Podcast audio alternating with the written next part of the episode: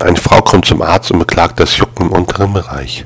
Der Arzt untersucht sie und sagt, dort ist eine tote Filzmaus. Sie, kann die denn das Jucken verursachen, Arzt? Die nicht. als sie noch ungefähr 50 zur Beisetzung gekommen.